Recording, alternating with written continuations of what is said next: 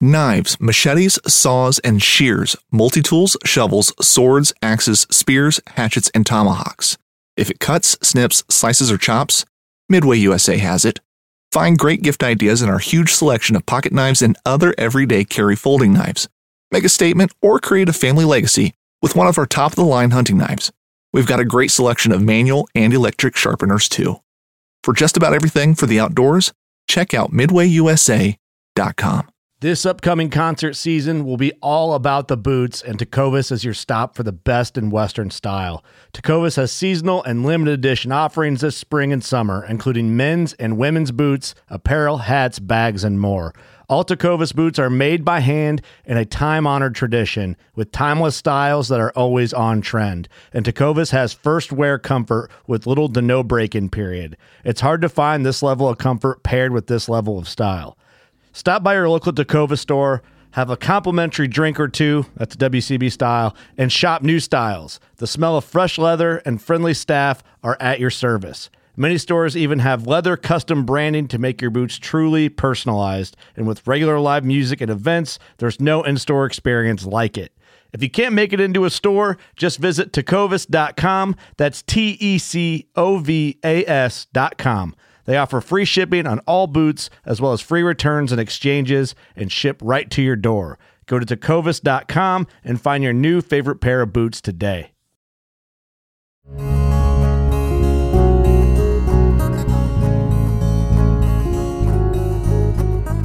Welcome to the Casting Across Fly Fishing Podcast. I'm Matthew of castingacross.com, where I explore the quarry and culture of fly fishing. Well, this is the 10th episode of the Casting Across Fly Fishing Podcast. I understand that that's hardly an achievement in fly fishing podcasts, and even less so an achievement across all of podcasting. But that being said, I have enjoyed it, and it looks like from how many folks have listened that uh, some other people are enjoying it as well. And so I appreciate that. I sincerely do. I've said from day one that I'm honored to have folks read what I write, and in this medium, I'm honored to have folks listen to what I have to say. So thank you. In this 10th episode, what I want to do is interact a little bit. That doesn't mean I'm going to take phone calls, I'm not going to interview anybody, but something that I've really endeavored to do from day one on casting across is interact with those folks who have taken the time, the energy, the effort to interact with me. So, a lot of times I'll get comments on articles that I post on casting across I will get Facebook feedback, Instagram feedback, Twitter feedback, and it's not prolific. It's not like I'm getting dozens a day, but when I do, I really feel like I need to respond. You've taken the energy and the effort to do it, and so it's the least I can do to interact. I might have started the conversation through something I've written or something I've said, um, but you have taken the initiative to continue that. So I have appreciated that. So on this 10th episode, what I wanted to do was in this medium use some comments that have been on previous podcasts or on articles recently and utilize those to kind of spring off the concepts I've talked about already or kind of go into a new direction. So that's what we're going to do today. I'm not sure if it's going to be necessarily a regular thing on the podcast, but we'll see where it goes. We'll see if we enjoy it. And um, at bare minimum, maybe you can comment on this podcast or another article um, and just let me know what you think. So the first thing is from Bill, and Bill commented on the previous podcast, episode 9, which was called Gear for Small Stream Trout How and What, where I kind of detailed some of the ways I like to pack, especially utilizing a lightweight day pack as opposed to a vest or a sling pack. This is what Bill said. Good stuff. I was keeping a mental list while listening of stuff that I wanted to add, but you pretty much touched all the bases. I completely agree about the backpack when fishing small mountain streams. I've used a sling pack and just found it to be the wrong kind of bag for the situation. Three things I would add a whistle. I pick up the little flat plastic ones whenever I see them for free. If you ever fish with someone on a small mountain stream and try to shout to them, you will find out how much the water drowns out your voice. Just imagine breaking a leg or worse and trying to shout to someone half a mile away. I keep mine on a shoulder strap so I don't have to remove my pack or move my body much to get a hold of it. Safety first, after all. Second is a set of two way radios if you like to fish with a partner. As stated before, trying to shout over stream is not very much fun. Lastly is a small stove. They are so small and light these days, and combined with a little stainless mug, like $5 at Wally World, You can drop it in the bottom of your pack and pretty much forget about it.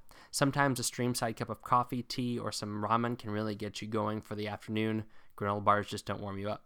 If fires are allowed where you're fishing, all the better. Hard to beat a little campfire to heat you up on a cold day. Just got to be mindful of rock scarring and other negative remnants of an open fire. Thanks for the great podcast. Keep them coming. Well, Bill, I appreciate that. Uh, excellent stuff to add on to what I said. And um, the whistle thing is a great uh, tip. It's not only a safety thing, but the communication element is important.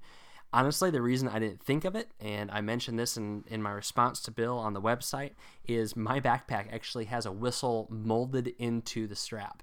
Uh, it, it's the buckle. It has a whistle on it. It's not awesome. You're not going to be refereeing any sort of athletic activity, but having a whistle is good.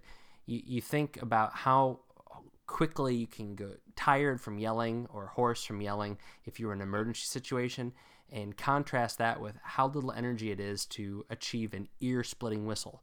If you have a child and they have a whistle, you know how little energy and how long and how loud you can achieve a whistle that could signal somebody from a long ways away. Whistles are a great idea. Two-way radios, sure. If you uh, if you're wanting to communicate with somebody you're fishing, I can definitely see that as being valuable. Uh, if you're somewhere where there's no cell service, and I did totally neglect to mention the small stove. Uh, when you have a, a backpacking stove that gets to the size of a, uh, a can of soda, you know, you can absolutely do some awesome things on the side of the stream. So you really do have a whole world opened up to you when you switch to a day pack as opposed to a vest or a sling pack. And we talked about those things a little bit last episode, but you know, you this is also something you can combine with what we talked about in the previous episode, which was the diversifying your outdoor experience. Carrying a day pack allows you to do all your foraging, whether it be mushrooms or other plants. allows you to do shed hunting, allows you to bring your bigger binoculars if you're into bird watching, a large camera if you're just wanting to take pictures of fish or other things. It, it gives you uh, so many opportunities to diversify your experience. And combining that with something that we'll talk about in the near future, which is fishing with kids, you need that storage space, whether it be for toilet paper or a small um, you know toy or something like that it just gives you that flexibility. And so there's a lot of a lot of doors that open up for you if you have a day pack. So thank you bill. I do appreciate that comment the next comment that i wanted to bring up on the podcast was actually on an Instagram post from a few days ago. I posted a sign from the side of the test casting pond at a fly fishing show, and Evan commented, What is a hero cast? So, Evan, that's a very good question, and it probably does deserve a little bit of clarification. If you haven't been to a fly fishing show and you haven't seen what people try to do at these test casting ponds. So the sign says no hero casts, no pond hogs. First of all, a pond hog is somebody who goes to these test casting ponds and spends an inordinate amount of time casting a fly rod.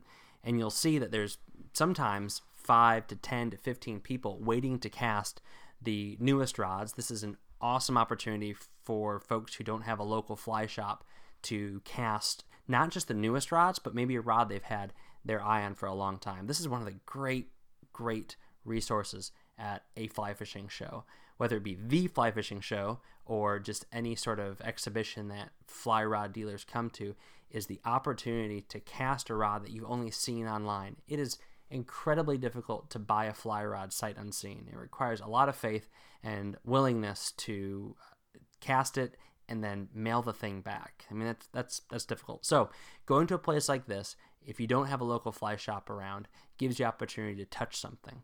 So if you are casting, then make sure that you are being considerate to those who are behind you and don't be a pond hog. But that wasn't Evan's question. Evan's question is what is a hero cast? A hero cast is when you try to dump 80 or 90 feet of fly line to look awesome. And this might be necessary if you're throwing a nine weight and maybe you're thinking you want to buy the next rod that you're going to take down for the flats for bonefish but a lot of times you see this with the four weights and the five weights and the six weights and guys that are just trying to throw way more line than they ever could. And part of me understands, like, you know what, if you're going to buy a $500, $600, $700 fly rod, you want it to do something fantastic. But that's not something that you're going to be able to do the first time you pick up that fly rod.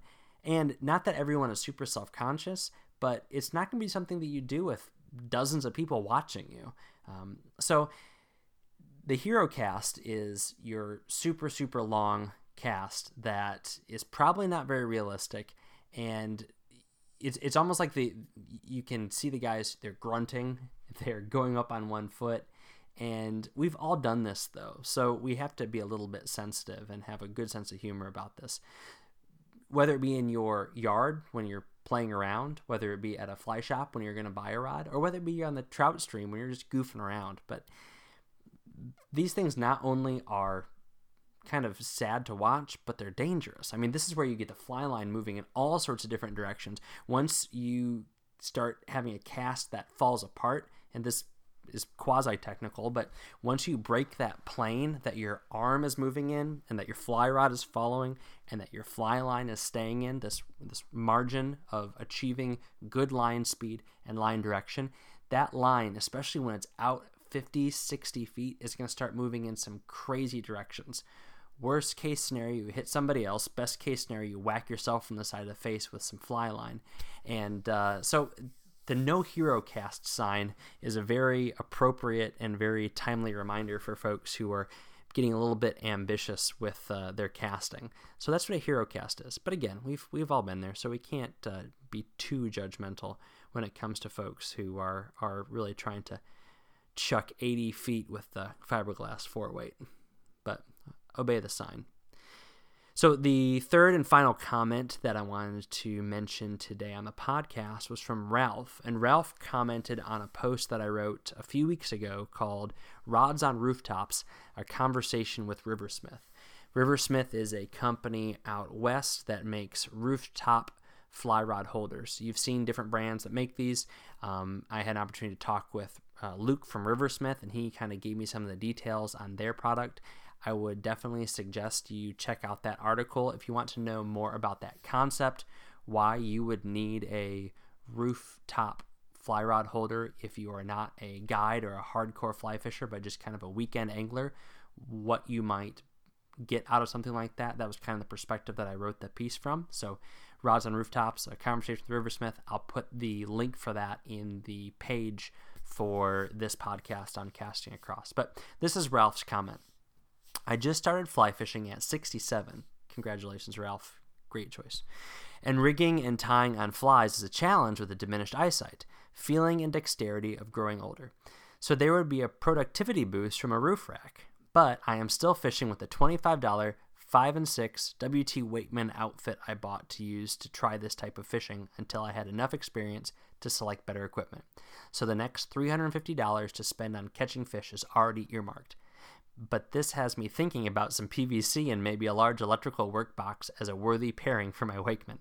Just came across your podcast today. I really enjoy those I heard. You have a good talent. Congrats on your Christmas child and wishing the best for all your family through the new year. So, Ralph, thank you so much. That last bit is awesome.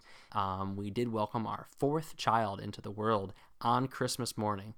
Now, on to your comment, which I wanted to talk about a few things. So, Ralph actually makes a really good point he talks about prioritizing. So he has a $25 fly rod combo that he bought probably on Amazon. Um, it's uh, I actually checked it out. It looks totally you know usable, and the reality is is that $25 fly rod reel combos work and they catch fish. And there's probably folks that fish $25 combos that blow people who fish 250 500 $750 combos out of the water because certain types of fishing, it really doesn't matter what you're using. Are you going to see uh, diminishing returns with accuracy, with uh, line control, with mending capabilities, with durability? Certainly. But like Ralph said, he just wanted to try out fly fishing. And so kudos to him. I started with something very, very similar to that and then he makes the very very wise decision of prioritizing not buying a uh, accessory for his his uh, inexpensive fly rod but buying a nicer fly rod setup um, but that's not the point. The point is fish with what you have, especially if you're just trying it out. One of the biggest discouraging things I hear from folks when they see fly fishing gear is, well, it's just so expensive. Well, it can be, but so can anything else. But you don't say, well, I don't want to drive a car because, you know, those really nice SUVs with the big flashy rims are like $75,000. So I'm just not going to buy a car.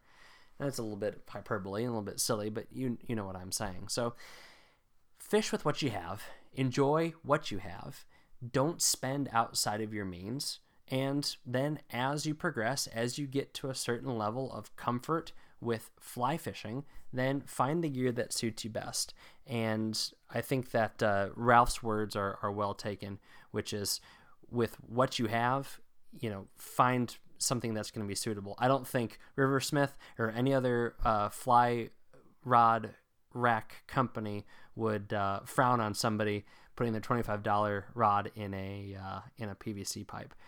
And but I do also like uh, what Ralph has to say that he said that because he's 67 and there's some eyesight and dexterity issues that only having to rig up once and then keeping your rod ready to roll every time is a great thing for those who are considering a rooftop rod holder because uh, then you, you can get your rod, reel, leader, tippet, weight system, flies ready at home in the garage where there's light, where you're comfortable, maybe the night before, and then you throw it in the car in the rod holder. And when you get to the stream, even if you just switch flies, then it's only one thing you have to mess with. But if you know where you're fishing and you're or you're set in your ways, you're going to fish the fly you're going to fish regardless, which a lot of us do.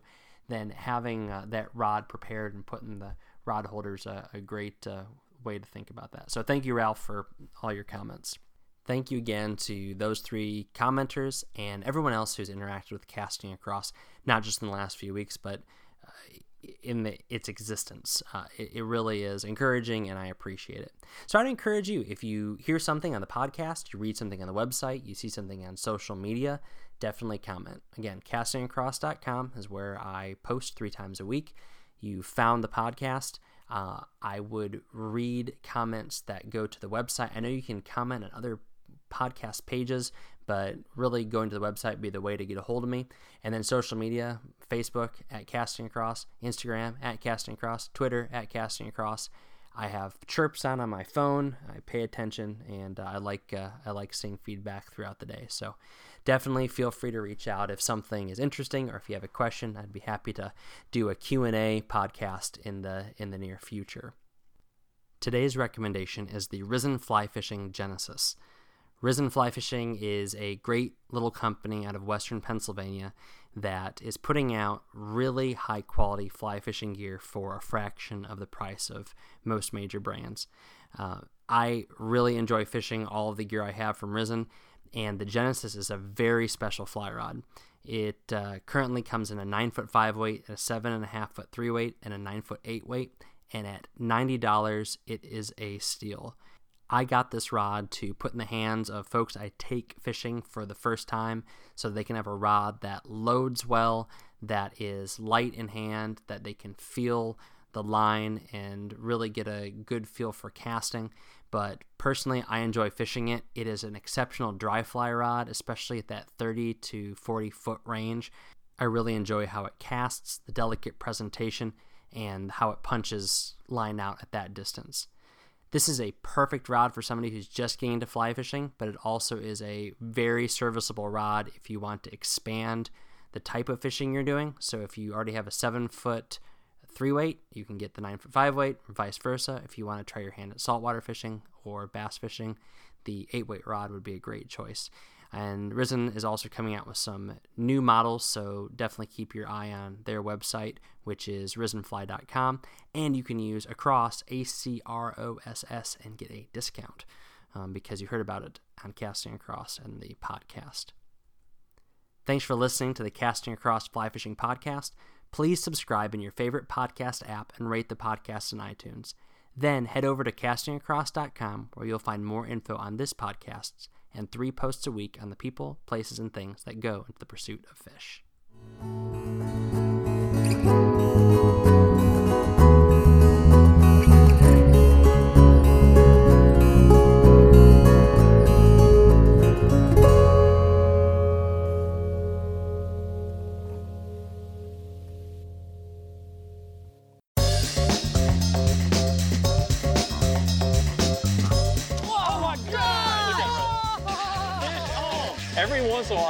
To go like just full blown redneck on these fish. This is like high tech cane pole fishing right here. From the white sandy beaches to the crystal blue waters, enjoy the best fishing Panama City Beach has to offer during Chasing the Sun. Sundays at 9:30 a.m. Eastern on Waypoint TV, the destination for outdoor entertainment.